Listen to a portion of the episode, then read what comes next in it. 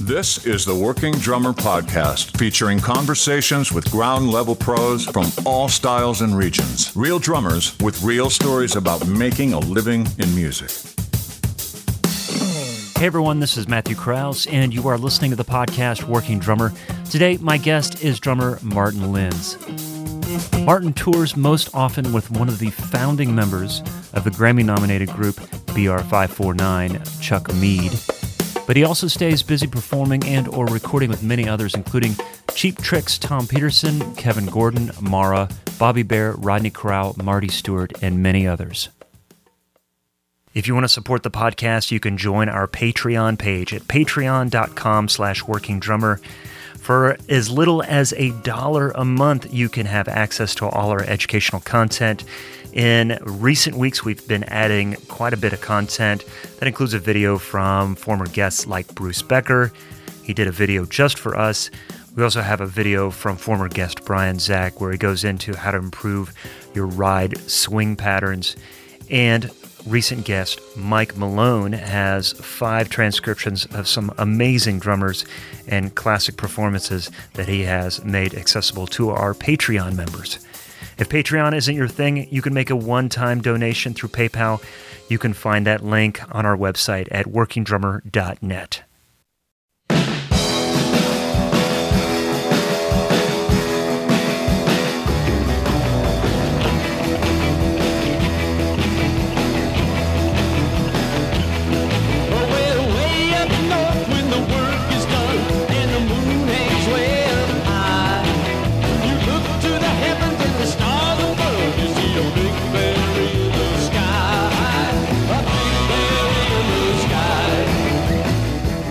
Martin is one of those players in Nashville that I've known for quite some time. Uh, we've shared some of the same gigs with the same artists. I think we might have even played on some of the same records, but the chance to actually interact in person is long overdue, and I'm so glad that we got a chance to do it.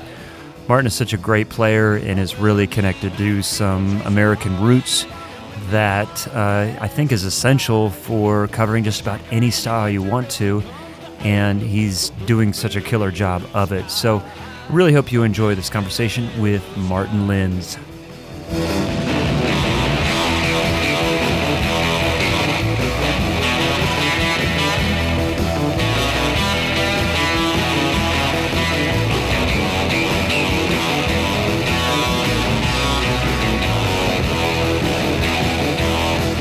If I'm working with Cowboy Keith, I'm comfortable because Yeah. that might as well be my house. Yeah. And and we, you know, we've done so many things together that I know how to talk to him about it.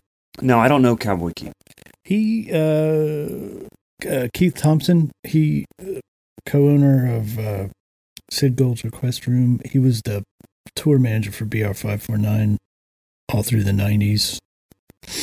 Um, he's a front of house now for um, it was for Peter Cetera, front of house and tour manager at the same time for Peter Cetera and the Blues Brothers band. That's mostly in Europe. A couple other acts like Lynda Carter, her Vanity band, which Yeah. is which is full of heavy hitters Yeah. like Blue Lou Marini and all those guys. Mhm. He's more of a front of house guy, really, but he he's done a lot of studio stuff and and uh, he's a very stripped down style of recording. He's got the mics if he needs them, but you know, his studio is in the basement. It's about the size of this whole space. Mm-hmm. The drum room is about that big. For some reason, the drum room is the biggest room. It's where the coffee is and all that stuff. Yeah. So the drums are out there, and Yeah. then everybody else is in. Everybody else can see each other. So, Yeah. I've recorded for years without ever seeing anybody. I'm the only one. Everybody else can see. but it, that's him. You know, he's once you meet him, you'll you'll meet him again. I'm sure he's a character. yeah. That's But- awesome. I mean, it's good to have those people. I'll send you some links to some some of the stuff he's done. It's, Okay. He had we did a bunch of soul records of various different kinds of stuff. Um, this guy Tommy Tommy McDonald, who's one of the singers for the Blues Brothers, and Tommy Keenum, and a couple other singers. We did some two Charlie McCoy records. He he always Charlie always wanted to do a bossa nova record, so we did a whole bossa nova. Like it's like six, seven songs. Okay. And we did another one with him. It was all just Henry Mancini stuff. And it's full orchestration. Like it, this was, you know, it's the Bossa Nova was a nine piece band, Wow. all in that house playing live. And there were very few overdubs. It was big enough to do that. The piano's upstairs in one of the bedrooms, an upright. It snaked down through the house. And it was me and uh, Glenn Karuba. Do you know him? I know of Glenn Group. Yeah. Yeah. He's now the CEO of Pearl. Last time I talked to him, Yeah. he was head of he was head of Latin percussion, and then one day the, the guy That's just said, right. "Hey, do you want to?" I'm like, how do I know the name? Yeah. Yeah. I, I, I worked retail years ago. I worked at Fork's when I first moved here Oh, yeah. in 2000, and I worked at a drum store in Ohio for a few years. And so I knew the name. I knew all those Mm. people. it was like Michael Holscher and Jen Gunderman. She was playing organ, he was playing piano upstairs, Oh, and cool. Randy Leago and yeah, Roy Agee and I can't remember who else, but it was and Charlie McCoy right in the middle. But um, yeah, I'll send you a link to some of that stuff. That's cool. It's funny because there's so many different circles in Nashville, and Yeah. some of them intersect in a in a bold way, and some of them intersect in a very small way. And I and, and I feel like your your world and my world have intersected. We know a lot of the same people. Yeah, yeah. um, well, drummers, it's weird. Any, it's harder anyway because we never play together. Yeah. So Yeah. Well, first, the first thing I wanted to ask you was so I think similar to you, I grew up learning and listening to a lot of jazz. It was almost like a rite of passage to just to play and to learn. And now when I get called to do anything remotely like jazz Yeah. or bossa nova or something like that, I kind of have to do a little refresher or something like that because that's not like a regular thing for me. Is that a s- It was a little different for me. Okay. I, I grew up listening to, I was born in 1965. So that gives you what I was listening to, you know, on the radio. I was just pure pop. My parents had records, but it was nothing but like Tom Jones and stuff like that, you know, Neil Diamond. uh-huh. That's the stuff I, I grew up listening to. And, you know, being in church, my grandfather was a Church of Christ preacher. Um, I didn't come to jazz until I started. Uh, I didn't start playing drums until I was in sixth grade. I was beating on everything that I could get my hands on, like just all over the house. I was making drums out of anything, you know. But uh, high school, uh, when I was in sixth grade, this this band came and played, and they were really. It was really just kind of an ad for their music store. It was the Bandwagon Music Store, and they came and did a concert, and I was like, man, I I want to do that. And uh, so I got lessons, and then I was in the school band. And that was, and I've been playing ever since I was 10. But um, once I got into junior high, I went through the whole public school music Mhm. system. So that, you know, when you're playing in the jazz band, that's what you're playing. That's when I really started to get into it. Like in the late 70s, I didn't know anything about jazz until then. Okay. Then I got way into it. Yeah.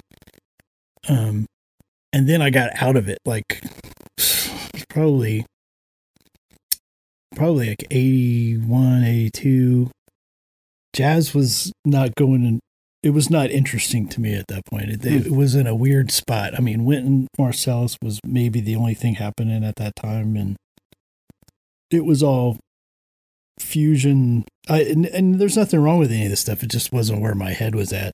Um it was like Spyro Gyra and all this stuff. Yeah, yeah, yeah, yeah, And, uh, especially in that time. At the same time, though, I was listening to, uh, you know, late seventies country. I'm from a little citrus town in Florida, so I was listening to Waylon and all this stuff. I mean, in in my truck in high school, I had, you know, Charlie Daniels, Merle Haggard, but I also had the Clash and ACDC. And I was lucky enough to tell Jason Ringenberg one time that it wasn't until Jason the Scorchers that that made sense for guys like us all over the country. You know, Yeah. then you went, oh, yeah, you can do both of these at the same time. You don't Yeah. have to do one. so I, I I moved away from jazz completely, and then I'm when I'm I've, I grew up in Florida, and when I moved up to DC, that's when I really started to play. I played in bands, always played in bands, but not went to University of Florida, played in you know little bands around there, but never mm-hmm. really. My my intent to move up to DC was to not play music really, just dabble. I wanted to. Uh, I was the first person in my family to go to college, so I was like, I'm going to get a straight job. I'm going to be in air conditioning. you know, I'm going to wear. yeah, right. You know, I'm not going to have to wash my hands at the end of the day. You know, all this stuff, and uh, I'm just, I'll, you know, but I started, you know, immediately, you know, somebody was like, Hey, do you want to play with this? Do you want to do that? And I started playing more and more. And then I ended up playing in um, the, DC punk scene. This was 1980, 88, 89. I started Yeah, playing sure. with a, with a, with a kind of like a proto punk kind of band called El Quattro that was kind of like New York, more New York Dolls than it was Sex Pistols kind of stuff. And I got kind of to know some of the Dischord people, uh, you know, up there. We were never part of that, you know, that label, but I I know you know Jeff Nelson from the drummer for Minor Threat was really supportive of some of the stuff I was doing and some of the bands I was in, and we're we're really good friends. I just actually he just sent me a book the other day, but um, so that was kind of in that world for a while, Mhm. and then uh, I was, but I you know if I could play jazz, there were a couple little jazz bands playing around, and it was it wasn't like the hard stuff. It was more like, uh, you know. American songbook jazz, you know, not, Sure. not like you know straight no chaser you know, kicking ass 100 miles an hour jazz, you know, because I, I mean, I still, I'm not qualified for that. I can swing. But, Well, uh, right. I mean, at its core, and, and so when we first started talking, we were talking about this the session you're doing with these these bossa nova tracks. Mm. Did you do anything before to prepare, or I mean, to just kind of get your head in the space? the first time I really, well, other than the fact that bossa nova is part of the, the jazz vocabulary, even in, even in junior high and high school. right, and we're making kind of that assumption. And you're We're like- throwing that in. You're reading these basic Sammy Nestico written charts for bossa nova, which is just a basic, you know, something that, you know, like a Hammond organ has as a preset, you know, kind of bossa nova. N E S T I C O. Sammy's charts are fun to blow. I hadn't heard that one. Um, but uh, I can't remember where I was at. oh, sorry. Oh yeah, but uh, I didn't really get a chance to even mess around with Bossa Nova till I was up here because uh, James Haggerty, Hags Haggerty, uh-huh. uh, he had a. It was uh, Gil Bossa was his group. no, No, no, his no, thing no, is was- Hagsanova. His, this was his thing, and this was probably oh yeah, seventeen years ago now. At this point, I'm thinking of Chris Autry's. Autry's got Gil Bossa. Hags' thing was a big band. It was nine, and it was, you know, just a big ensemble of a lot of singers. And it was Ken Coomer on drums, and I was playing uh, auxiliary percussion stuff. And that's when I went down the rabbit hole, and I went, well, I better learn how to do this. I mean, I, I didn't have a background in it. I mean, I heard it, and I loved it, but Yeah. I, you know, that's when I, you know, borrowed a Cuica from Randy Leago and, you know, really started to bear down on it. But my love for the bossa stuff was really the kit. I really was interested in what to do on a kit when there's no when there's no one else around. So eventually I started playing drums on that stuff and Ken was, you know, off being Ken Coomer. So. but you know, I've done I've done since then. Uh, that that was my entrance into going into deep dives on that stuff. And I still have a lot to learn on Yeah. for bossa nova, but um, jazz. I I feel I get really inspired by Art Blakey and uh, Papa Joe Jones. Those guys are my two main guys because of their subtlety and they're more concerned about making music with their instrument than they are necessarily showing how fast they can play or Mhm. some Mhm. you know crazy fill that you know that makes them sound like you know like they're an alien amazingly you know the, and i love that shit too but like for me it's there's something about um the there's a earthiness to what those guys do especially blakey that i find really interesting plus plus it feels approachable you know it's like kind of like when you listen. I, Art Blakey, I think, is the the guy who could who understood how Thelonious Monk better than any other drummer. I feel like he could do it. Sure. It's something he got it, and it's not an easy thing to get. Yeah. Um, but it's also, but it was also like, hey, I can play that. I can do that, you know. But it, that, not that it's easy, but like it was a way to, you know, kind of get in there and then then start worrying about like complicated polyrhythms and Well, I think that there's some of these kind of basic principles we forget about when we're introduced to them or we're introduced to these players.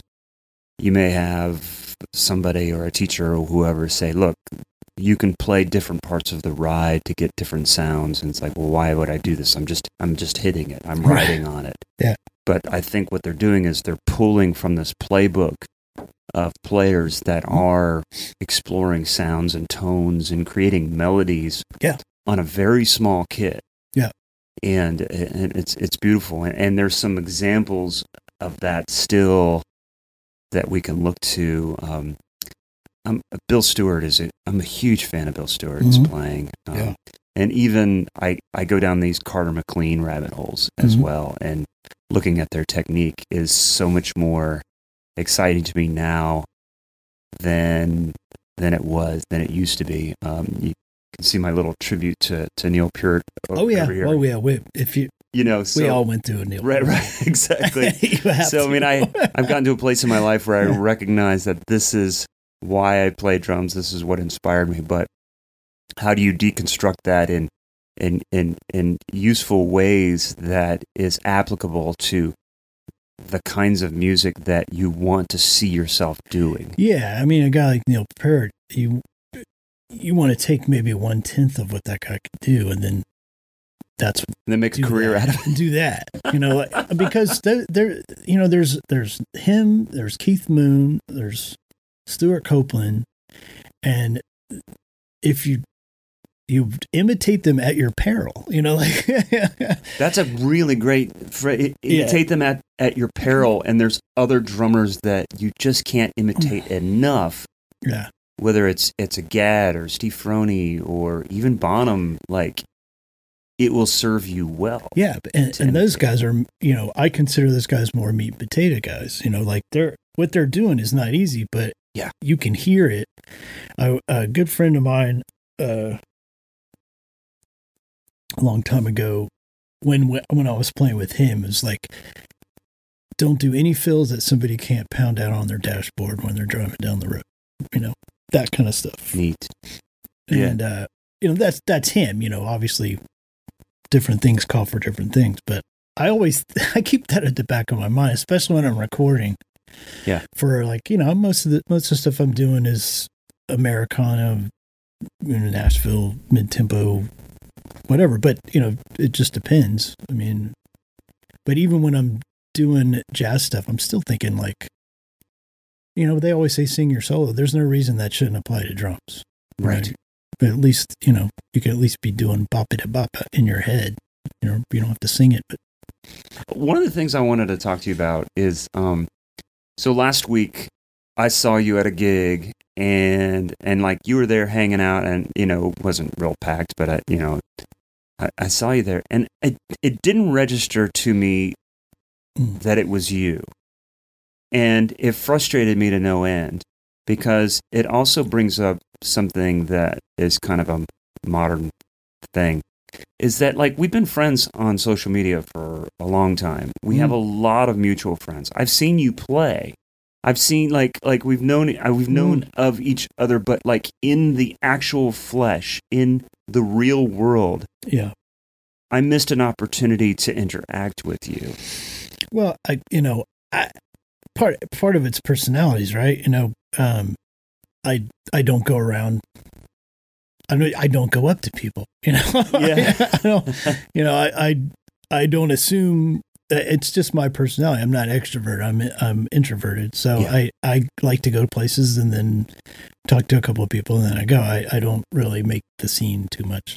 That's why for me, as weird as social media can be, like I I thrive on it because I know how to do it without hurting myself or others with the obvious painful learning curve that Yeah. everybody else had to.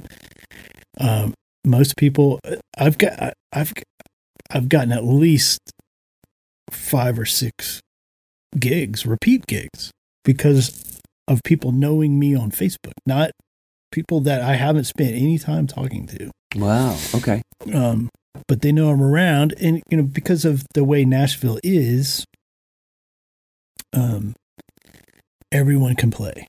I, I, Yeah, I've yeah. said this a million times, and I'm sure it's been said on this podcast. But not, everybody can play in Nashville. I, I always felt felt feel like if you want to audition somebody, just get in the van and drive to Knoxville and back. and because chances are, if you've already getting along with them personality wise, Yeah. they'll figure you can get the the rest figured out. So, um, But I see you're at a lot of gigs though. You're hanging out. Well, I've been out. going out more lately. Okay. Yeah, I, I've, I've, I've been playing with Chuck Mead for ten years, and as he gets busier, busier as a music director, I find myself with more time to step out. And you know, you go through these periods where I, I've, I felt, feel, starting about, I don't know, a year ago, my playing felt it started feeling a little stale. Mm. So I just, it helps me to go watch other.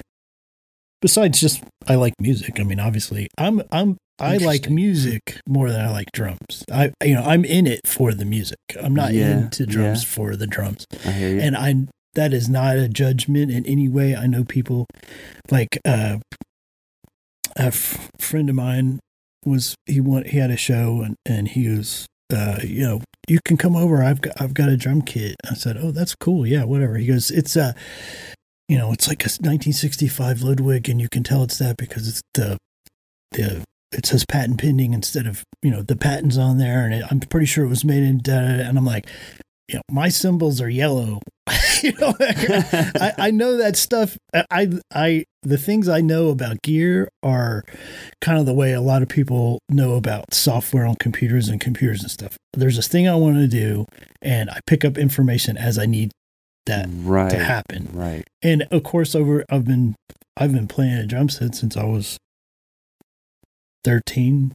So I mean, obviously, I've picked up a lot, but it's very easy to get out of my knowledge very quickly. Right. Right. Right. Right. when when when drummers start getting into like, well, you know, the bearing edge was at two, you know, this degrees, uh, data, and I, I'm like, it's a little distracting. man, I t- well, I don't, I don't, Yeah. I just think it depends on your personality. Like, I think I know really great drummers that are doing really big things, and and they talk about that stuff, That's true. and it's enough to make you wonder, well, shit, maybe I should be talking. and you also know stuff. really great drummers that don't know anything about their. Yeah. I mean, that's the thing is like the ends justify the means.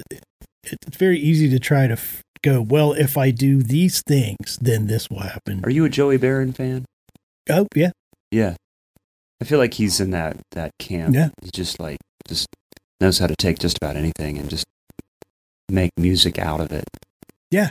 Yeah. I mean, that's that I, I approach it as a, you know, some of my, I, some of my favorite drum tracks. I'm fascinated by um, drummers who aren't drummers, like when Richard Manuel plays drums for the band or when Mm. McCartney plays drums.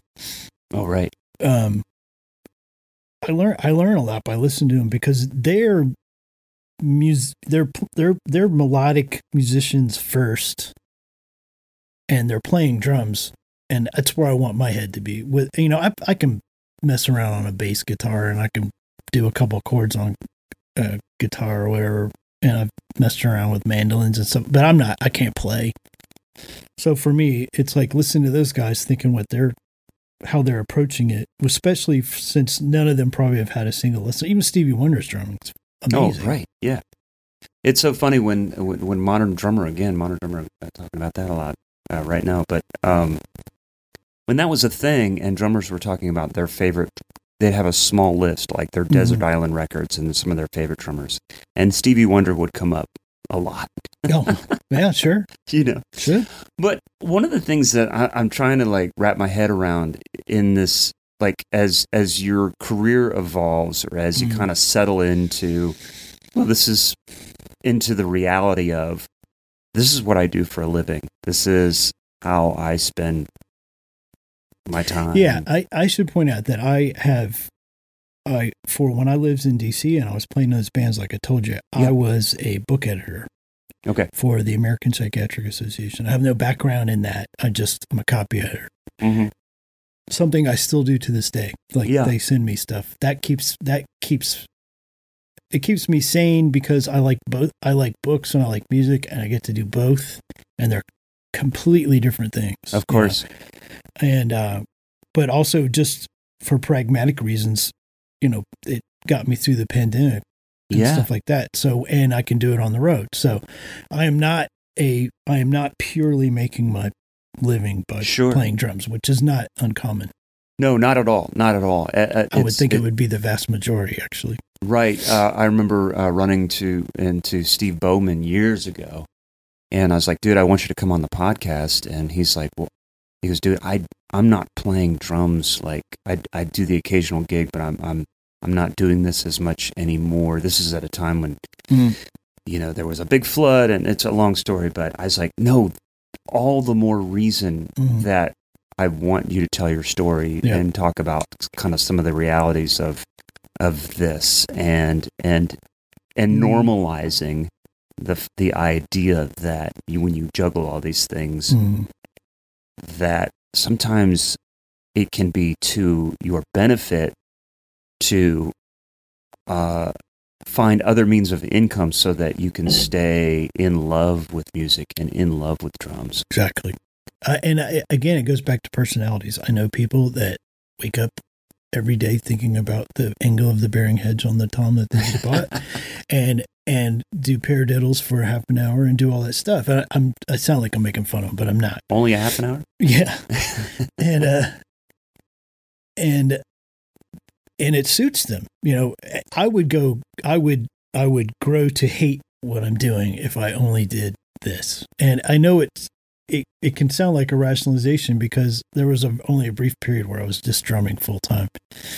But for me that, to stay sane, I need to do both of those things. You know, I one of them they're so different. You know that when, when I'm getting tired of one, I can go do the other one. But when you're out, I'm sorry to cut you off, but when you're out, uh, is is part of the residual of being out and you know seeing other musicians and seeing friends and stuff like that. Mm. It could be another gig, a session, a small tour, whatever. I Mm. mean, you, you I'm, I'm guessing that that's got to be kind of part of part of it, as, aside from just going out supporting friends, seeing music, being inspired. Yeah, I mean, if I'm if I'm out at a show, I it's I mean I don't want yes. to diminish Oh, this. no, no, no. you know. Uh, if I go out to a show, I'm I am supporting someone to some extent. Um, I I don't. I mean, I'm lucky in the fact that I live in a town where I, virtually everyone I know, I like what they do. You know, like I don't, I don't, I'm not, I've, I can't remember the last time I was in a situation where I, I was going to see something that I re- really, I, I prefer to not say I hate Mhm. this or I hate this band or I hate this stuff. I pref- I prefer to say it's not for me. You know, it's not. Of know. course. So, Yeah. which it's amazing how you can def, you know, completely deflate any kind of argument about music if you just go, you know what, that's just not for me, man. You know, Right. but right, right. instead of they suck. You know, then it's like okay, now we got now we got to argue about what color is the best. You know. anyway, um, so uh, sometimes I'm going to support a friend. Sometimes I really like, you know, I just watched Jack Silverman last night, which is he's a friend, and I'm really inspiring watching his band. It's a thing I've been trying to watch more of to try to just kind of create new pathways in my brain about what I'm playing and how I can apply it. Mhm. It's all very improvisational, very, very, you know, very faint sketches of an idea of song. Maybe sometimes they just they just go, you know. It's but it, um, I go, you know, Robbie Crowell is a drummer for Midlands right now. He Okay. um he's a multi instrumentalist, but he's one of those guys that you can't tell what his first instrument is. right? I mean, he's touring. He's touring. He's doing most of his work in drums right now, but his first instrument is saxophone. It's incredible. He's doing What? improv stuff at Eastside Bowl. Okay. And he's his impro- improvisational thing is he's bringing in three to four other musicians who don't really know each other. Yeah. And haven't played together and they don't even know who's coming. And then they show up and then they play two 45 minute sets What? of improvised music that is there is no there is no pathway. There is no sketch. There's nothing. They play 45 minutes, take a break, and then they play 45 minutes again. There was one time it was him and three pedal steel players, and he was playing like a moog and stuff like that. Um, that stuff is for is for me. You know, that's I mean, besides I I dig it. You know, it, but it's like any improv when it when it's hitting, it's it's incredible. Right. You know, but you have to sit there for a while and there's watch people search around try to get to that spot. Sure. Sure. It's not like you know, improv comedy is the same. But um There's some some uncomfortable moments that that well that's but that's what makes it cool, you know, cuz like when you get on the edge like that and it might fall apart, that's where that's where it's kind of like, you know, I guess NASCAR or something like that where like they might wreck, you know. There's a But- band in Columbus I played with. It was a lot of improv stuff, and some nights were magic because of that, and some nights were a train wreck, and you had to just roll the dice Yeah, to get there. the uh, are you familiar with Eugene Chadbourne? No. Kind of an avant-garde, uh, avant-garde dude from North Carolina. He did a record with Camper Van Beethoven and other stuff, but very ex- experimental. I did some shows with him in New York, a place called Tonic, which was John Zorn's club. This was in the '90s. Um, he would play like a note perfect um, version of Moonlight Vermont on the piano. Then he would play the theme to The Exorcist 2. And he had an electric rake that had was actually a metal rake with pickups in it. It was very experimental stuff. It would make people angry. anyway, um, it's very interesting dude. I learned a lot from him. Um, but he said he he he he has this book which is out of print. I have a copy of. It's hard to find. It's called I I think it's called I hate the man who owns this bar, or it's I hate the man who runs this bar, and it's basically like uh you know how to guide to be a musician. You know the you know the first thing is like you're never going to be famous. You know like Yeah. you know all all this really pragmatic stuff. But his what one of the things I I took away from that was uh, he said on any any given night, any band playing has the potential to be the greatest band in the world. You Hmm. know, right that night, like you just never know. I mean, and that goes back to what you're saying. Like, yeah, you can have these amazing improv- improvised moments. You just got to stack those up. They got to happen. You know, it's more a frequency thing. You got to have those great moments more and more and more. That that's when you start Okay. you know getting onto something because you know you can always dick around in your garage and you're going to hit these really cool moments but you got to make those cool it's you know you, those cool moments have to happen all the time it's like golf or something you know you, you can, yeah, anybody can hit a hole in one at some point but you got to you know you How do got you to do it you got consistently? consistently yeah Right, right. Yeah, it, it's so funny. I mean, my joke with with my buddies is like, we'll be on a gig and I'll say, you know, after a, tra- a song or whatever, I'll say, "Man, you should have heard me in the practice room slamming," you know. But y- yeah, I mean, and and and I'm one of those weirdos that likes to practice. I mean, you can see even Mm. since my kids are out of the house, I'm like taking over more space, and so not only do I have my practice room and my recording space, but now I have a practice pad kit that I put together recently I so I can watch YouTube videos and just kind of veg out.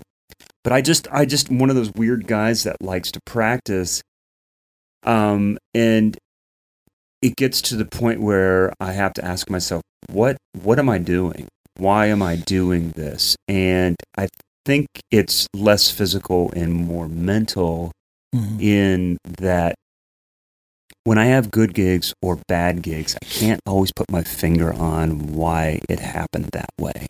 well if, if if you could you'd be a millionaire okay. because you just never know you really don't Yeah, yeah, yeah, yeah. And it's just kind of like eliminating all the variables and and whatever way I can. Is that by practicing all the time? Is it meditating? I've started doing that the last Mm-hmm. couple years every morning. Um, you know, all these other things. that goes back to what, what I was saying. There is no path, you know, like there's all there's things that can predispose you to success or whatever your goals are. doing them does not guarantee that. It just doesn't. You know, you Yes. can practice rudiments, Swiss rudiments. You can do all that stuff all the time, and you, and in the end, you sound like a guy who's playing everything he knows all the time. Who hasn't spent any time or girl um, playing with bands. And then there's guys who play with bands all the time, and you know, frankly, they should be practicing a little bit because they're not doing so good. You know, it's like you know, there is a certain thing to be said about flight time, just hanging in there and playing forever. But I've seen, you know, I, have seen drummers who have clearly been playing their whole lives, and you're going like, well, you know, it's either as good as they're able to do, or you know, they've been haven't been spending their time as wisely as maybe they should be. I don't know, you know. But the thing is, it's like I go through periods, and I'm starting a period right now where I'm starting to play on my own more Okay. and practice. Just because I'm trying to shake myself out. There was a time when I was playing so much, it was like I just couldn't make myself do it. You know, Sure. and like there, I. I I read it. I felt a lot better about that when I, I there was an interview with Chris Frantz. I just went and saw uh, "Stop Making Sense," which is inspiring. Huh.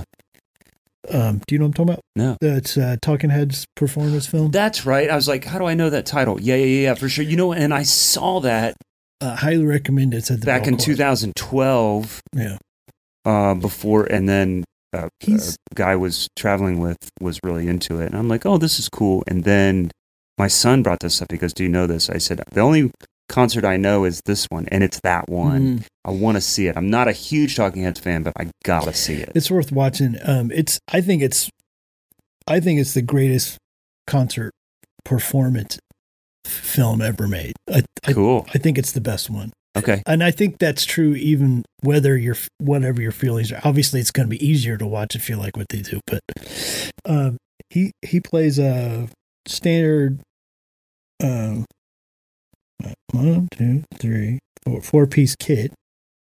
Well, two t- two racks, snare. Instead of a floor tom, I don't know. He has a floor tom, but beyond that, he has two timbales Mm-hmm. no ride, two crash cymbals, real high. That's Yeah. it. Yeah. Um, I read it, at least on this, you know, on this performance. And I was reading an interview with him a few years ago. He's a good guy to follow on Facebook, Okay. posts a lot, where he goes, yeah, he goes, I'll go. He goes, "I'll-" mean, obviously he has the luxury of being able to do that. He, he'll go, you know, there's long periods of time where I don't even think about drums.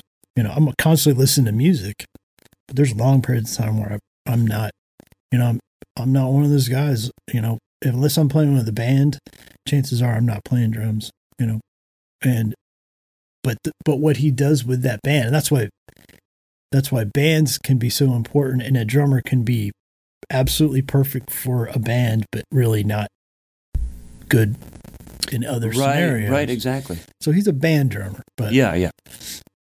and I go back and forth because I've I've been playing with Chuck Mead for eleven years now, and I was also in a, a band called Marah f- for about four years. Yeah. in the early two thousands. Um, was in a band from DC called Last Train Home. Right. Still, I still play with. Well, you know, because of Eric. Yeah. both Erics. That's Um, right. but I've always d- done the odd gigs, you know, on the side. So uh, more this this year, this last two years, I've been focusing more on. I've created a few things of my own, some trios, and and another ensemble with Kurt Perkins. That's all like American Songbook crooner stuff, Yeah. and uh, another thing with trio piano trio with Seth Timbs, but also just trying to get little side stuff here and there. And it's all you have to do is hang out and it starts happening.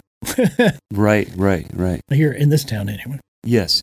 Well, uh, speaking of Eric Brace and Last Train Home, uh, I had a chance to meet him. I don't know, maybe twelve years ago, fifteen years Mhm. ago or so, and and played a little bit with him. But I always knew about you working with him in DC and that band, and so I know that you guys connected in DC. Can you tell me about what you learned during that time? Yeah, I mean, it was it was. I uh, kind of I kind of paused on my on my bio in DC and my musical history. Yeah. Um, I was playing in you know in these kind of punk bands and you know trash rock bands and stuff like that. Not just I was still wasn't looking to do anything. Er- Eric's the reason I'm sitting here talking to you right now. Right. Um, there was a place up in Arlington, Virginia called Iota. It was uh, well, it was a small club, hence the name. That got a little bit bigger, but anyway, um, it's one of those things like the Family Wash here, where um, I was I helped build the stage. You know, I was a doorman. But I, you know, I still had a day job, but I spent you know there were times there where I was playing there four or five nights a week, and I was a doorman. That's how I got to know Eric because I was doorman for this band that I also ended up playing with called the Grave Robbers, which is kind of like a garage rock band. Um, I met him there, and er- Eric is persistent, Yeah. cheerfully persistent Yeah. he can put thought he puts act uh, he puts action to thought more consistently than most people that I know. Like if he has an idea, he sees it through. That's, at least That's a great. Yeah. That's a great It's- Probably one of the best qualities you could have if you're trying to do this because you because Lord knows how many how many fake bands we've all come up with. He's got bands, record labels, Yeah, if yeah, he, all those things. and he if he wants something within reason not and not in an irritating way he just tries to get it um so anyway he and i wasn't playing i was still playing rock bands and i was like i heard what he did and it wasn't what i was doing at the time but and like i said i'd had a back and you know what he what last train home is is hard to really pin down. It's it is americana. There's everything's in it. Um, but it, you know, when I first heard the stuff that he had re- recorded already, it sounded like c- country, you know, but you know, like Amer- pr- proto Americana. Take a band, put a steel player Yeah. and a saxophone player Yeah. in it, and you can fill in the gaps. Yeah, and I was like, well, and I I had done a little stint with this hard honky tonk band called uh, they're called Rodeo Motel, and it was straight all covers from 1950s, just straight up honky tonk shuffles. I learned a lot playing with those guys because I hadn't really I'd heard all this stuff, but I'd never messed around with it, and that was a good way to just really dig in on Mhm. this stuff. So, um, and I was kind of like, yeah, you know, you, you always say yes or you say no, and I was just saying, yeah, sure, you know, and he would like every time I saw him, you know, just kept. At one point, came over and picked me up because I was living in DC uh, at the time. I was uh, my uh, was married and uh, we only had one car, so he was, I'll come get you Mhm. brought me over to his house, working on stuff, you know. So he's the reason that I'm playing with him, you know. And then with that band, it's we that one, you know you never know what's going to take off. Really, you know, it just it just kept getting, you know, it's it's it got big enough where we just played it. The band kind of you know only sort of exists. It only exists like Brigadoon, you know. And at Christmas time, we all or just after Christmas time, we do shows up up in DC. Like Okay. we we can sell out the Birchmere and you know the Rams Head in Annapolis and play in Richmond, and then it then it just goes back to everybody doing what they're doing. Okay. Yeah. But um, But he moves to Nashville and, and- we all moved at the same time. Okay. Um, actually, me and uh, Jim, Jim and I uh, moved slightly before because we bought houses and all that stuff because we were done. We were ready to go, and it wasn't. It was never going to be. Uh, we're gonna we're gonna make it. You know, it was never going for the brass ring. It was like I want to live somewhere. I remember the first time I started coming down here playing was like the mid '90s, and hanging out backstage somewhere and or e- anywhere and the you know i felt I, I remember thinking this is what it's like to be uh jewish and to go to israel you know like in a music way like Yeah. because the conversation is like it's just so much higher you know well, you, you can have you can you can you know i can go into most places and say the name Ferlin husky and somebody knows what i'm talking about or you know yeah or or any you pick pick any style of music and i guarantee or if Randy Leago's in the room he knows everything so right. but and i was like man and I, and one of the first things we did was we were hanging out uh raul malo really liked what we did and Yeah. so we were hanging out um with him and playing records and stuff and i was like man and you could just you didn't have to go. Well, Herb Alpert was the trumpet player. You know, he's like, I got ten Herb Alpert re- records, Mhm. and he's talking about different players and stuff. So we were we were playing a lot, and like I said, I was an editor, and I knew that I could be on the other end of, of where I was. Like I was in there sending out work to people who were freelance and did their own thing. And I knew I could be one of those people, and uh, so the three of us, the rest of the the rest of the guys were, you know, they they were, more anchored down with kids and stuff. Jim had just had a brand new baby boy, and he he was, you know, it's like the size of a potato, so you can you can you can still make a move like that, you know, when you've got like thirteen year olds moving Yeah, to a a completely other city yeah, would be a little bit bad. But um, so anyway, Who was the steel player who, who worked a lot with him? Because I think he's they, still does Dave Van Allen. Yeah, um, I, I did a couple shows with Dave years ago.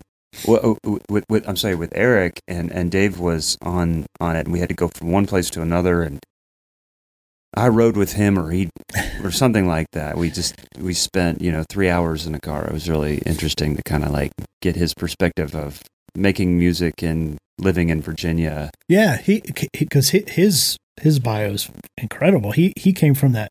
There's a incredible pedigree of steel players who came out of that Mid Atlantic region, like Tommy Hannum, Oh, who plays with everybody. hmm Um, Pete Finney, plays played with Reba and just finished before, well, obviously before he died. He was playing with Michael Nesmith and oh yeah, whatever's considered the Monkees now Yeah. and stuff like that and reba and doug Somm and those guys are and Dave Van Allen those guys there were country gigs in uh in in the 70s in dc that were seven nights a week. Those guys were playing easily as much as you know guys playing on lower broad.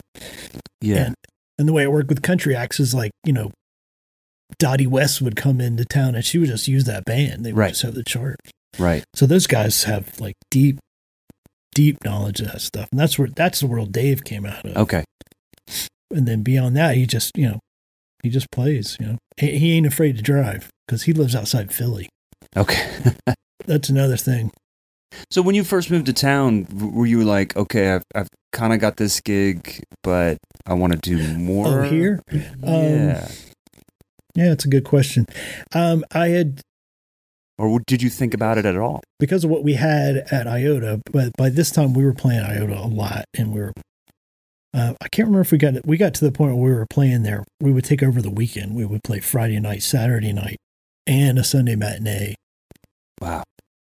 Um, about once a month. Even after we moved down here, we would fly back up and do them because you know we could never really max out more than like 500. That was like really topping out. That's the most we could ever get. But if we did it, that's because, you know, that's one night and either people can make it or they can't. But if you play over a weekend, we'd get 800 people through there, no problem. Right. But also, what it meant was these, a lot of the artists would come to town, a lot like the Dottie West thing I was talking about, like um, John D. Graham and Paul Burch and other people where they just used us. Yeah. Usually, us meant me and Jim, the bass player, Jim Gray. Okay. And we would just they'd send us a cassette and we would learn the stuff and we would play and paul said um man if you ever get down to nashville let me know and that we got down there and I, yes we had the last train home thing but one of the first things i did at the time he and his wife had a restaurant in five points that is where uh van gogh's is now Okay. uh, wine bar. Uh, they had a restaurant called uh, Little Red Wagon. I, I went there expressly to tell him I'm here, and and so's Jim, and he was like, "Cool." And that, so between you know the the last train home stuff was set. You know, as far as gigs, Eric Eric took care of that. So whenever we had to tour, I toured. Around, I did other stuff around it, but we had a lot of free time. So during the days, especially in the early days. So we would go over to Paul Burch's house and we would just play for long periods of time. And it wasn't like his material. We would just start playing. Wow. And it's really one of the only times I've ever been able to do that where um rather than just learn the tunes and we'll we'll start playing and stuff like that. It was like we were just playing like kink songs and you know, Hank Snow songs and stuff like that. We and just learned how to play together. Yeah. And then we started playing his stuff. So we were a trio for good um, five, six years where it was basically either we were out with Last Train Home or, or Jim and I were out with him. And so that was first. But then the Family Wash was critical, it became the iota of Nashville for me. So I was Okay. there all the time. Between that and Bongo Java, if you were in town and not much going on, if you sat around those two places long enough, you would have a gig. You know, they're just weren't. There's not as many people as there were now because there used to be. You could drummers, at least in my world. When I when I moved, when did I moved here in 2003? So Okay. there were like a handful of guys. You know, it's like if Right. you know. Usually, I used to say like, if you can't get Paul Griffith, give me a call. You know, I know. and uh so the you know it wasn't like it was now where there's just drummers everywhere. It didn't feel that way anyway. I mean obviously there were no no small amount but usually there was like five or six drummers around and they would you know sometimes there were times where i was playing i was playing with kevin gordon and kevin gordon was playing something that possibly i would be doing you know. I'd be out um i'd be out with paul you know paul griffith I'd be Mhm. out with Kevin Gordon playing, and Paul Griffith would be playing a gig that I would normally be playing, but just because of scheduling, we were doing Right. the opposite. Right. So that's kind of it. Just kind of blossomed from there, and then doing things like you know getting to know Hags, and then you know we one and you know Hags and Nova happens, and then part of one during a certain period of last train home, we were riding in the van, and Jen Gunderman was with us, the uh, keyboard player. She plays with the Sheryl Crow now, and a million Small other artist, things. Cheryl Just- Crow. yeah, Yeah. and just phenomenal player. Yeah. and uh, we were and Jim, we were just riding down eighty one, and uh, the Vince Guaraldi Christmas record was on. We're like, oh Sure. man, that'd be so cool to do that. We should do that sometime, and just. And it's like all of those pieces come together, right? So Eric's in the van. We're back there talking about it. The family wash exists. So Eric Brace, he always puts thought to action, right? We're sitting back there talking about not doing anything. He gets on the phone, calls Jamie Rubin, and says, and then gets on the phone and goes, "Okay, you guys have got two weeks. He's gonna, you got to play this, you know, Saturday after next." And that's a culmination of all those things being coming together at one moment. And now, like the ornaments, like we've got, we're playing. Last year, I think we had almost three thousand people see that show Yeah. and Yeah. uh, this one is is going to be bigger. We're doing like five nights this time, or six nights, and whatever the 18th through the 23rd of December. And uh, When did you first start? Because I, I was almost 20 years ago. I think we're at year 17. Oh, something like that. okay, okay. Uh, because I, I mean, we used to go to the Belcourt, and we've we've gone Oh, a couple times, and and and and saw you guys there uh, when my kids were little. Yeah, I love doing that. We've we're doing matinees still, but um, the, it's one of those things that went away over the pandemic. Okay. Uh, Belcourt's more focused on that kind of stuff. Yeah, yeah. I it I guess it's it's interesting trying to extrapolate these ways of kind of getting more work and and, and Yeah. I, I hate to put it that way, but I mean, kind of find yourself making music and and living that way and making a living as a musician and and there's like well I did this and I did that and that's and and it, there's a lot of intentionality in in these moves uh, and I've I've always been kind of wired that way I think to a fault where going back to what we first talked about is when when I saw you uh, at the East Side Bowl Mm. I didn't make the connection and it's not that I was kind of scanning the room and trying to like how do I I'm Mm. here. I'm I'm on the other side of town where I'm not normally at, and how do I like make sure that I'm shaking hands and, and saying Yeah. hi to everybody? Literally, I was just like trying to remember Steven's songs, right. and then You're doing Hang. your job. At least that part of the job. um, and um, and and say hi to to to to some of my buddies or, or reconnect. Like you know, we grab some food afterwards, and Mm. I just don't see Eric Fritch that often these days, me and so um, we we sat and we talked the whole time during Dave Coleman's set, and I missed it. the Mhm. whole set. Um, so I, I'm not necessarily every time I go out to play is an opportunity to hustle because I don't go out and see bands very much as much as I need to. Um, Right. And I, I feel like I'm kind of at a point in my life that it's like, how do I balance doing the right kind of social media and then getting out, supporting my friends, doing this stuff, and Mm, but making it feel yeah. natural. that the I think for me the mistake for me is thinking that I'm ever going to figure that out because it's never it's every day's different. Yeah. Um yeah, I'm a different person all the time. You know, my brain's different. I'm you know, right now I'm going to more shows than I've gone to in probably 5 years. You know, I w- if I was at a sh- if st- still if if it's after 10 o'clock, I'm probably being paid if I'm outside. If I'm somewhere um, my wife gets up at 5 a.m. I, I, I get up. I don't necessarily always get up with her, but I'm up and I'm happy doing that. And, you know, most in Nashville right now, a lot of the shows I'm playing are like six to eight. You know? Yeah, And, uh, that's really cool. and with Chuck, if I'm on tour with Chuck, Chuck will do what he can because his his fan base is our age. They don't want to go. They don't want to wait till eleven o'clock to see Chuck Mead. we've Yeah. we've flipped shows. Like he's we've shown up somewhere and he's like, my people like to see shows at eight. You know, Yeah. Do you mind if the opener goes on second? And they're like, nope.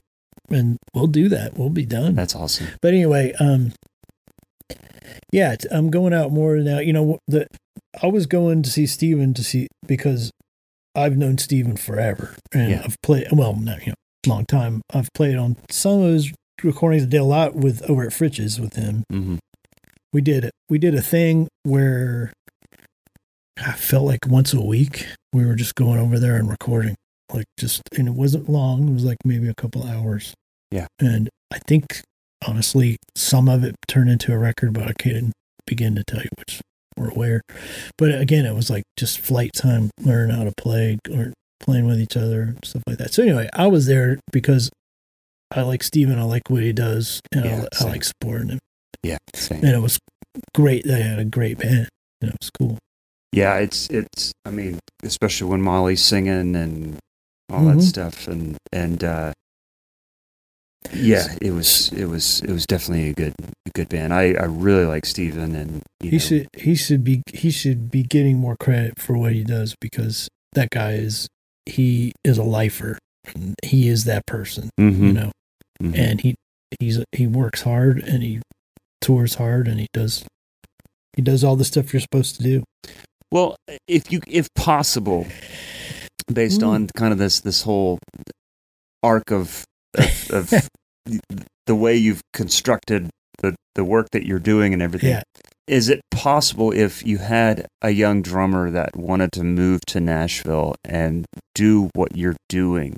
What advice you could give them? Say, listen, I don't want to. I'm, I'm not into modern country. I'm not into doing. I don't want to do the lower Broadway scene Mm. in its in its you know known form. You know, I mean, if it's playing Roberts or something like that, or AJ's on a Tuesday afternoon, that's cool. But you know, there's exceptions to the rule down there. Mhm. But I mean, that's that's you, you have an idea of what I'm saying. Like, there, Mhm. I kind of want to do more of the kind of music and the more variety and the more like in the trenches with creatives Mm. like what you are doing. What would you tell them?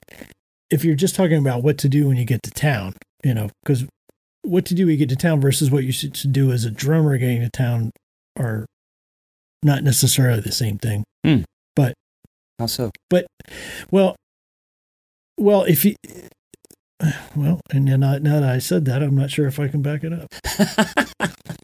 Um, yeah, I think it's more important to approach it from a music perspective. What basically the short version of what I'm thinking or what I know is, I've told you, you know, I got attached to a club called Iota. When I moved here, I got attached to a club called the Family Wash, which was a, basically a clubhouse. Both of them. If we had an idea, especially the Family Wash, if you had any idea, which Hags and Nova, uh, go back to that. If you had an idea for anything, like I want to do a night of I did. I did it at IOTA. I just one day I woke up and I went, nobody does the Velvet Underground. I'm going to do an entire night of the Velvet Underground. And within like you know a week, I had it booked solid with singers, and you know a couple of weeks later we did it. Uh, ornaments, same thing. Right.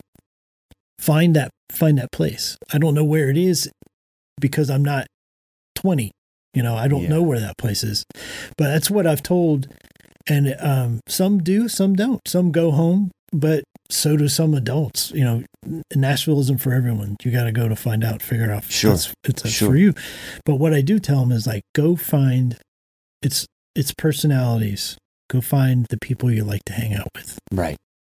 and you know, chances are, especially in this town, it's going to be at a club around music somewhere. It doesn't have to be a bar. It could be, you know, like and look what's happened at D's and the Five Spot and stuff like that. Those are scenes, man. You know, D's is Are you playing D's tonight? I am John Okay. Bird. Yeah.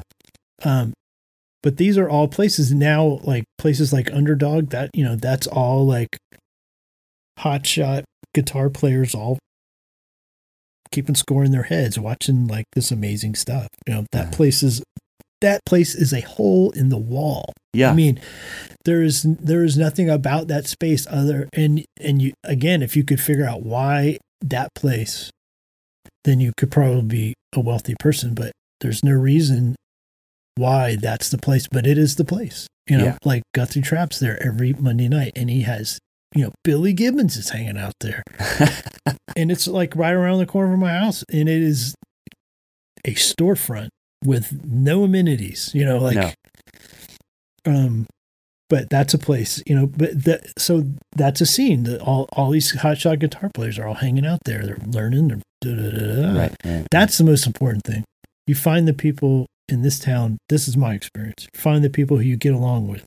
You know Ch- chuck i remember when chuck hired me to play i remember seeing him at some of my other gigs pickup gigs like everly brothers night or something like that.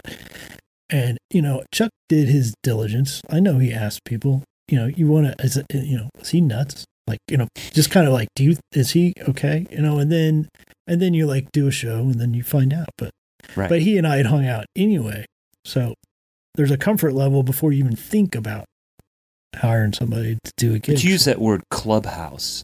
I Yeah. love that's a perfect it's very much a descriptor of, of a of a club, you know, a place. And and you know, I mean, using like Lower Broadway, Nashville as an example, you don't go down there to hang out. Not anymore. Right. Yeah, not Right. anymore. When I when I first started playing, I, I moved here in 2003.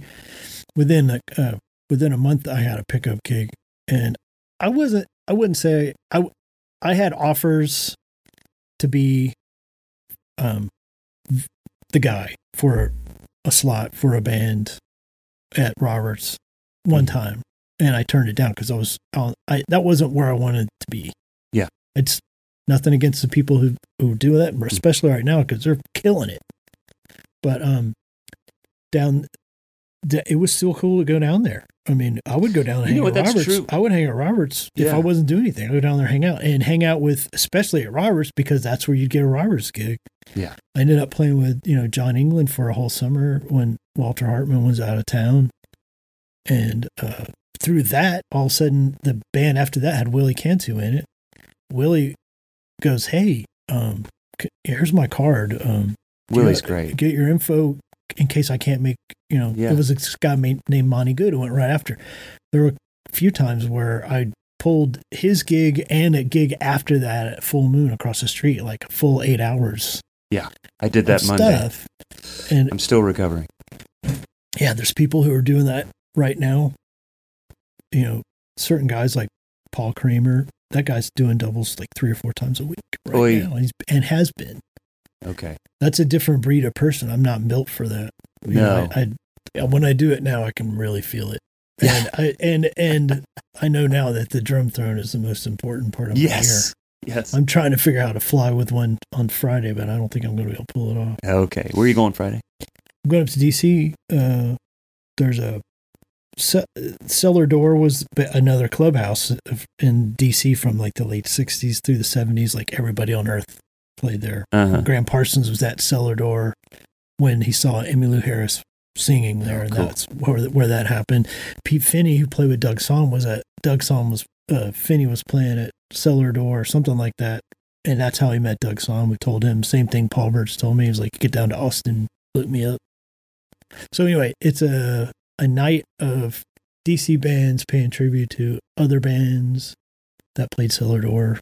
It's at the Hamilton. Um, the only band that's playing themselves is the Slickee Boys, which was like a kind kind of a new wave slash punk band from the late seventies, early eighties that had like a three record deal. That they're great, and they also played there, so they actually do their own tribute to themselves. That I think is pretty badass. And then uh, uh, I'm in. I'm just gonna hang up there because I have a Richmond Folk Festival with Chuck um, Chuck Mead uh, that following weekend. So that Well, tell me about that gig. Tell me about Chuck Mead's gig, man. Um, well, uh, Chuck is also a music director for the Broadway musical Million Dollar Quartet, Oh, well. which is based on the Sun Record story of the only time that Jerry Lee Lewis, Carl Perkins, um, Johnny Cash, and Elvis Presley were in the same in Sun Record at the same time. It was Christmas time. Um, those were bootleg tapes forever, and then they finally came out, and it's it's more of a document than it is like a toe tapper. You know, it's like those guys performing on tapes. It's it's it's cool, but it's it's to me it's it's more of a document. Anyway, at some point they approached Chuck. They somebody had come up with the idea.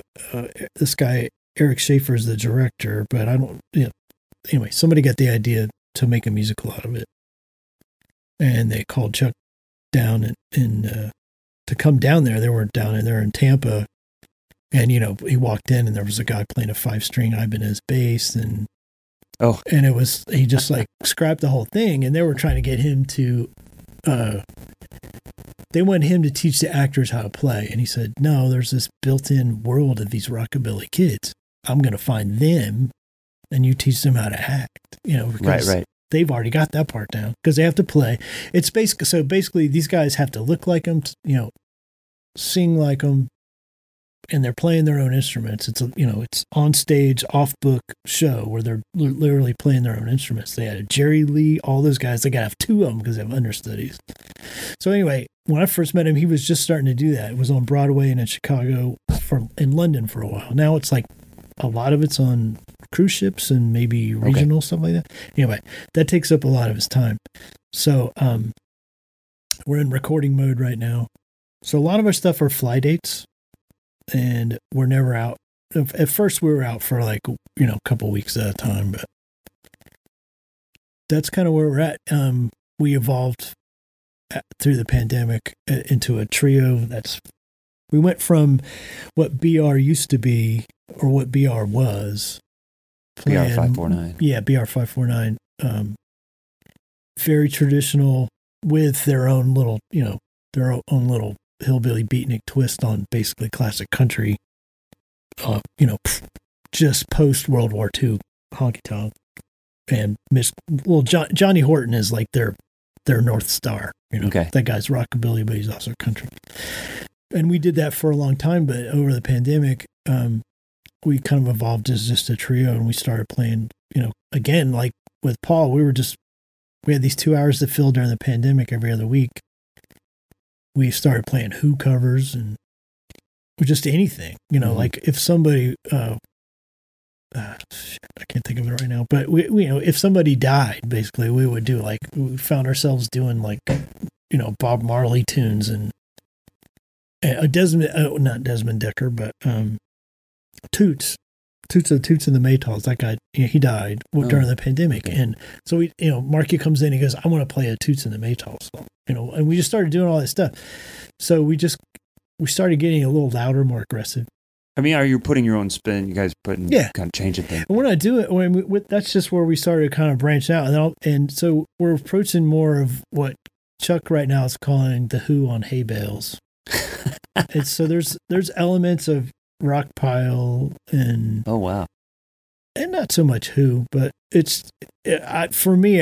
I know me and Marky are coming at from more from like a band that would be at Max's Kansas City like rhythm section, just kind Mm. of like New York Dolls. But Chuck's always going to be Chuck on top of that, so Yeah. that's what that's what gives it the spin. And uh, we got about four songs in the can for a record that it's gonna be it's it's different. It's cool. You mentioned doing fly dates, and I see I've got some buddies that are you know posting, uh, asking questions in the community and saying, "I'm doing this fly date. Who does this? How do you fly this? How do you you know what's important?" And uh, and it reminds me of something you posted recently of the, of a backline kit, and it you know was like B8 cymbals Yeah. and like it just happened.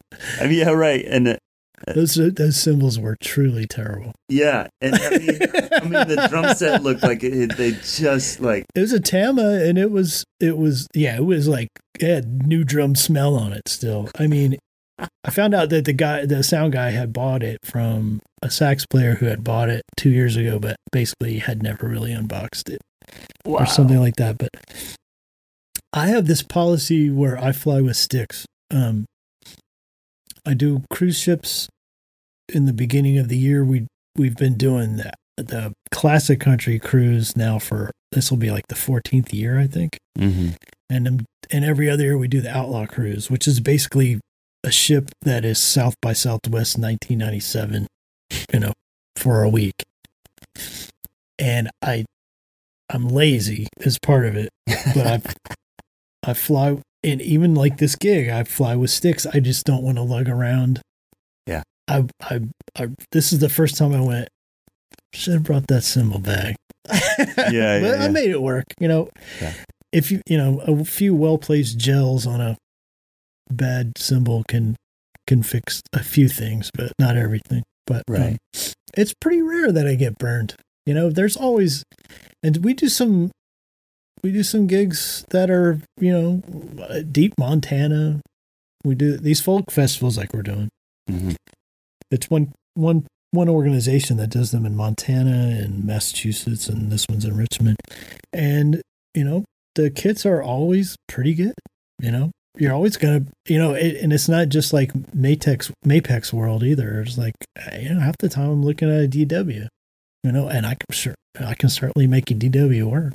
Right, right. It's it's interesting when I when I went back up to Columbus one time, uh, I ran into my old boss at Columbus Pro Percussion, Jim Rupp, great jazz drummer, and uh, we were talking about backline stuff. And he goes, "You always get what you want." I'm like, "What do you mean?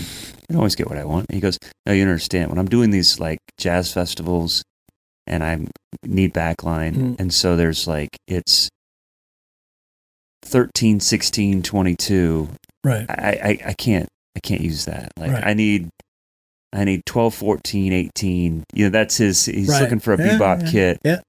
And it, it- he goes, "You can make anything." And I'm like, "Okay, I see what you're saying. Yeah, I I could probably make anything work, but when you need a small kit and you're again trying to make melodies and and all these and tones come out of this thing, Mm, you don't need some beater Tama kit from 1982 right. where if I walked in and there was a you know 1982 superstar there with pinstripes from 1986, I'd be like, "Oh my god, this is amazing! yes, please."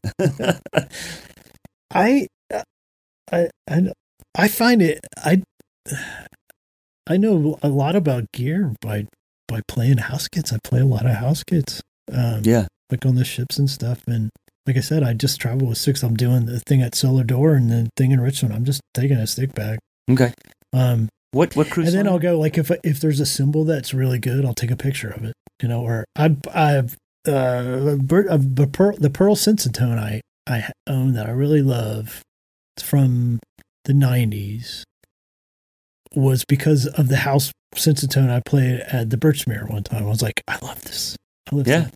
And I just I didn't you know cameras back then on your phones, but I just wrote you know pearl sensitone. I'm going to check that out, and I went and got one. You know, I did buy a Zildjian A uh, ride because I like so many of them, but of course I bought the only one that I really didn't like. but you know, there's Nelson Drum Shop now if you need to yeah, for switch sure, out stuff. for sure. Well, I mean, uh, DW, I know they they got in on the ground floor with so many backline companies. They're like, no, we'll provide hardware, but you know, we'll give you a killer deal on this stuff. So like a lot of these, It's not- especially in major, It's it's not my pick, but Yeah. you know, so what? I can make one work. but now now they own Gretsch, and Right. So And I sometimes I go, eh, as- I don't know. I I've I've been the opener so many times, and every once in a while I'll end up playing the kit, and sometimes it'll be something ridiculous on there, like like some China that would never happen in the music I'm playing, or like I'm I've got some double kick thing, which I don't know you how to do that. I know, I don't know. I, it's amazing to watch. Yeah, right. But uh, I, I there's I just literally no need for me to now do that, and I'm afraid if I learned, then I would start doing it, which would really screw up. I have no most of the gig that. I need to do that, but I But do I- love watching I, it. I think it's cool, Yeah. but uh, but uh, What's the cruise line you're playing? the classic one is Holland, Holland, Okay. America, and the outlaw one is Norwegian. Norwegian. Okay. But um, there was a year with Chuck where we were support for at different times and back and forth, either Old Crow Medicine Show or uh, Loretta Lynn. Nice. And both of them really didn't want drums. I mean, they wanted drums, but they wanted minimal. So I, for a, a year, I played nothing but a hi hat and a snare. That's it. I mean, uh, and then I just started doing it anyway because we were doing so many gigs that way that we got used to it. Marky was playing a Mark Miller, uh, the bass player, was playing a doghouse bass, Hmm.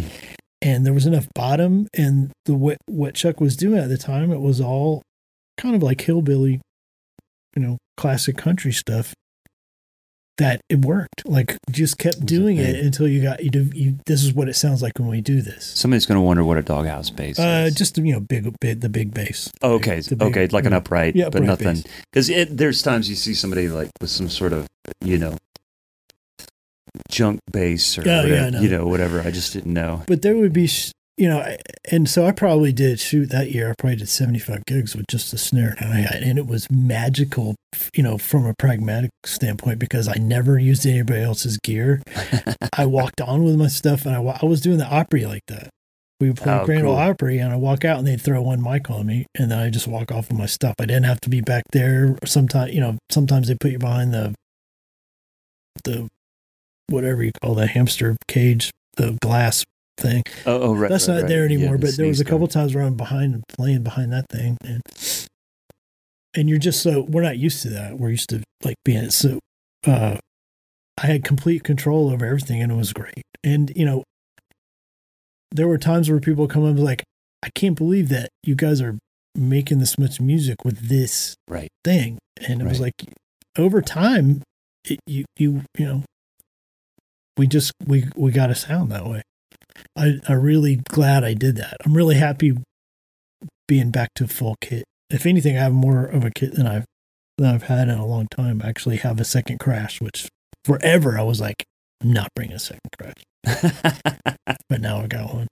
Uh, one, one, one of the last things I want to ask you about is um, I didn't grow up playing country or learning country, but I have grown to appreciate it and love playing it because I feel like there are certain things that are called upon that can be challenging.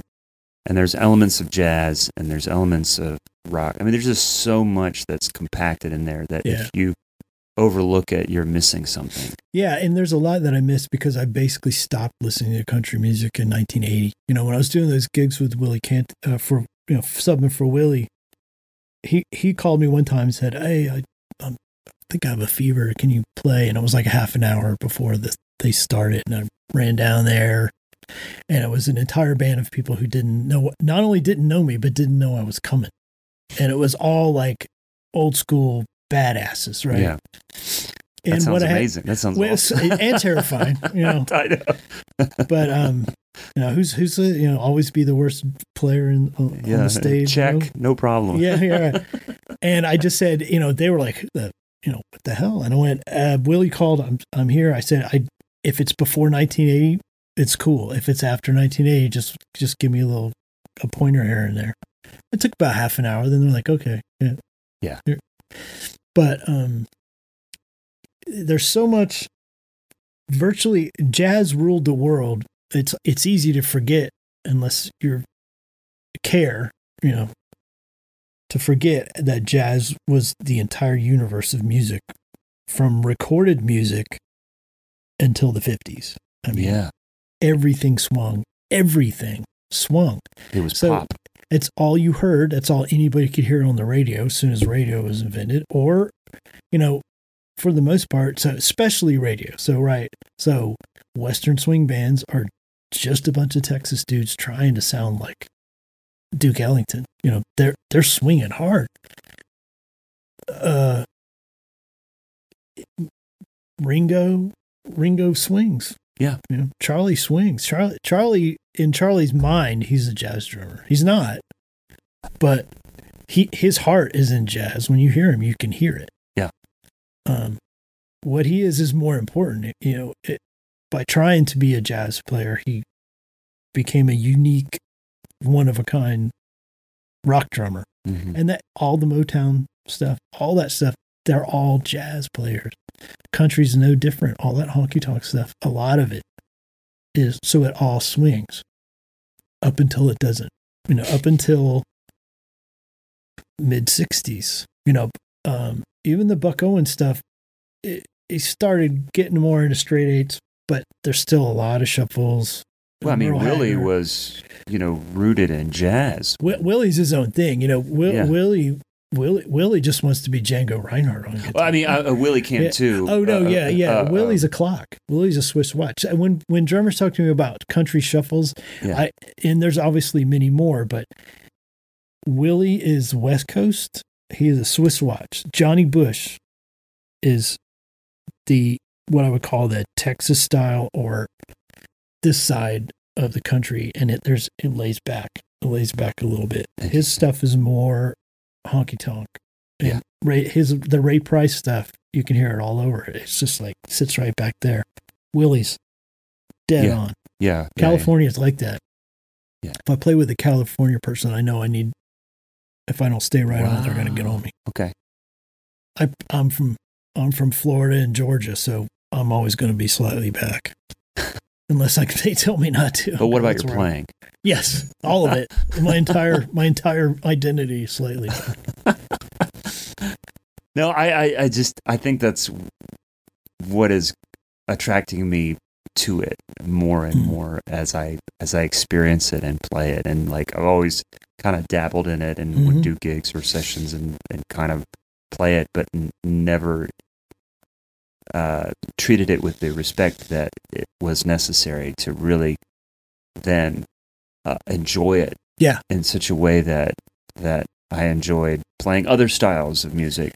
Chris, Chris Scruggs has gotten me some gigs here and there. I got to play with him and Marty Stuart at the Ryman one time when uh, Harry was.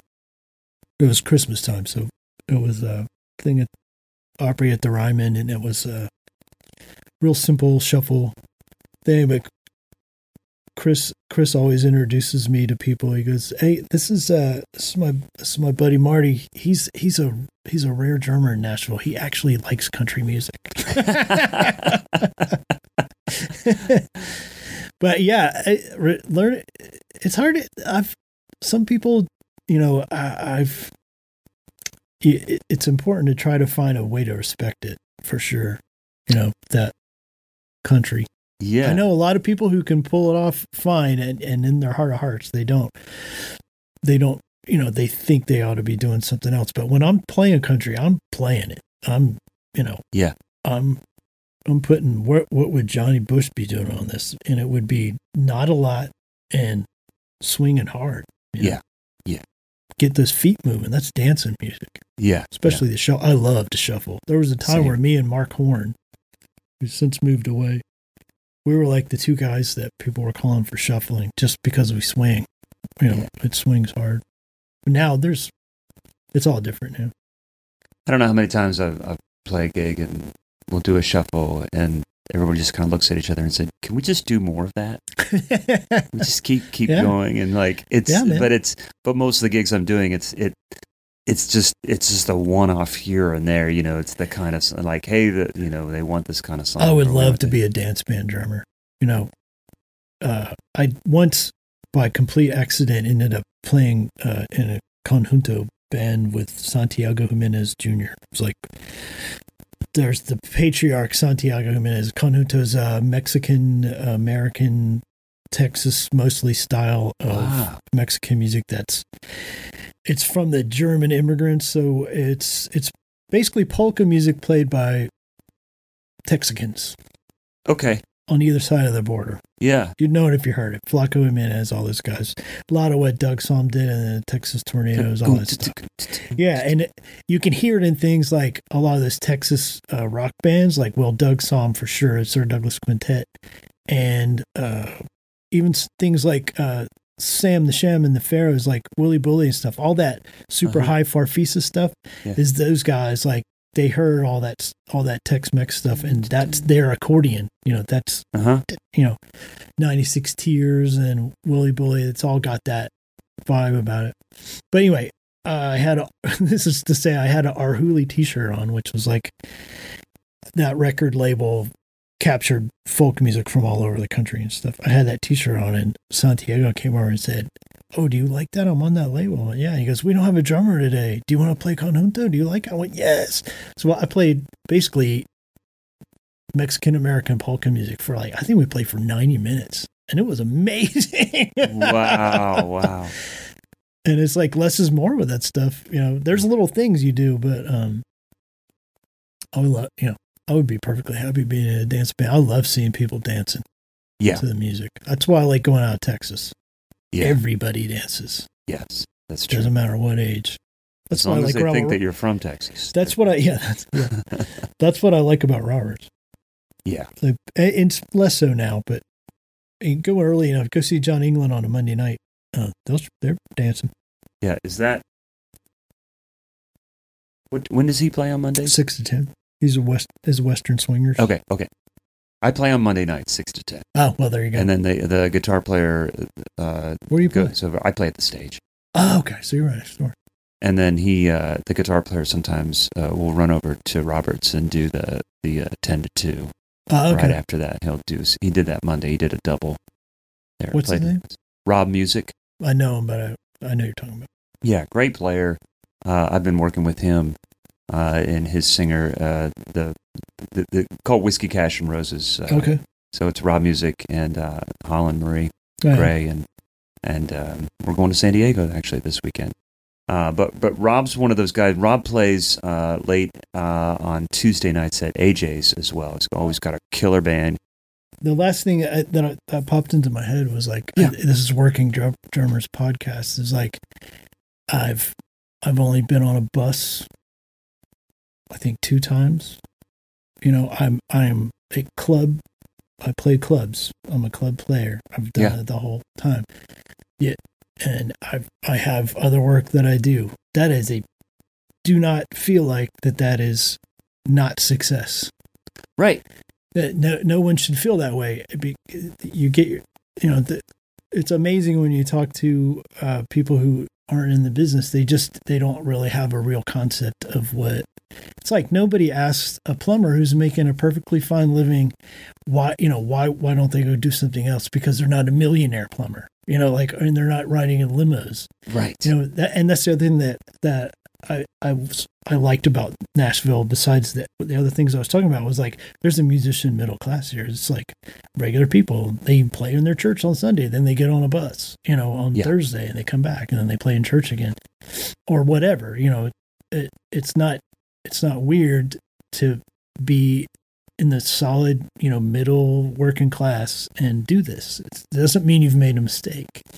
No, I, I, I and I've Yeah. heard you say that before, And uh, I love that idea. And there's just a there just isn't the pressure to feel like you need to do anything more than what you want to be doing, and because you have to stay keep a foot into the. The, the reason why we play drums, and the reason why we play music, the reason why we love music, is uh, should never go away No. and I think that sometimes can get distorted if there is a level of financial success. And but also don't freak out if it stops being fun for a minute because it's gonna happen. That's a great point. That's a great point. Yeah, like you, you may have to like just kind of recalibrate or kind Yeah. of take a step back, take a break, figure out like what is what is it can. about this. Yeah, Yeah, no, that's, that's- a really good point. Um, it's it's yeah the fact that it's uh, you know we did shows with Cowboy Jack Clement and he hit that and this is everybody knows this in Nashville but he he always said you know it's boys, we're in the fun business. You aren't having fun, you aren't doing your job. That that's like his motto. Mhm. And it's like, and even if that fun is, even if even if you have even if you have to fake it till you make it, you know, uh, action thought will follow action. If you go, okay, this is going to be good, and I'm going to go start doing it. A lot of times your mind will follow, Hmm. and all of a sudden you realize, hey, yeah, it is good. You know? Yeah. Yeah. It's there's nothing wrong with that. No. The you know the ornaments thing. One of the reasons we did that, and that's that's a way to play jazz and bossa nova basically at the same time. But the re- one of the reasons we really wanted to do is because we wanted we were home at Christmas anyway, and we wanted to have a thing that we did around Christmas time, and it was never about it was never meant to get as big as it got, you know, however big that is, which isn't huge, but it's enough to take care of my last quarter. Yeah. but uh, people are always they we have we have we now have 17 year old kids are going to college that have seen us every year since they were babies in a bassinet right. you know that this that is the thing they do every christmas is where as important to them it's like santa claus and everything else My 18 year old is off studying music and Yeah. he'd seen you guys a couple times Yeah. for sure. Yeah. and but a lot of times you get these conversations where like you know it doesn't feel like christmas till we do this or like i just haven't been able to get in the christmas mood i can't really you know what what do you guys do to get in that christmas mood i said we do this Yeah. know, i i don't i'm not in the christmas mood until i start doing it like i have to i start have well i gotta start listening to the, the record again and i start pulling out stuff you know then you know the chances are that your thought is going to follow your action. You, if you don't step out of your house, it's not going to. You know, start making cookies. Do something. You know, Right, right, right. and that, I'm just that's that's a weird example of if you just start doing something, even if you don't really feel like it, which is a hard thing to do. It's like the build it and they will come Yeah. kind of situation. Yeah. Yeah. So are you happy you moved to Nashville? Oh yeah, I don't did. regret. Yeah. not at all. Awesome. I've there's been sacrifices, but um no, I I don't I can't think of a s- and I you know I've uh, I'm on my second marriage. I guess my last marriage. Sorry, Judy. Um, my last marriage forever. Uh, I introduced my wife as I- this is my first wife. uh, it, I've missed a lot of things. You know, you miss a lot of things when you're a musician. You miss birthdays. You miss Sure. this, this, and that. Da, da, da. But um, there's no point where I thought, boy, you know, Nashville was a really bad idea. You know, no, I don't regret anything. And Yeah. Like I said, I grew up in Florida, Georgia, and then I lived in D.C. I still love going back to D.C. I don't regret not living there. I regret. I mean, I miss parts of DC, but that's not the same as wanting to move back. I've never, I've Yeah. never felt like moving back. I've, everybody occasionally crosses their mind to go back home. I think um, a lot of people do anyway. You, you know, I go down to Florida and we're at the beach for a week, and I'm like, man, this would be pretty good. But you know, then then you got to live in Florida. that's my life. You know, I mean, and all my everyone I love is in Florida. All my family's there. That's where Yeah. I'm from. Yeah. That's that's if you know. Uh, I'll probably have my ashes scattered at New Smyrna Beach, but Yeah. um, that doesn't mean I have to go back. You know, it's Yeah, that's right. it's in it's, it's you take it with you. Yeah. So Yeah. no, I, I I still love Nashville. Nashville has changed exponentially in the last ten years, and there's a lot.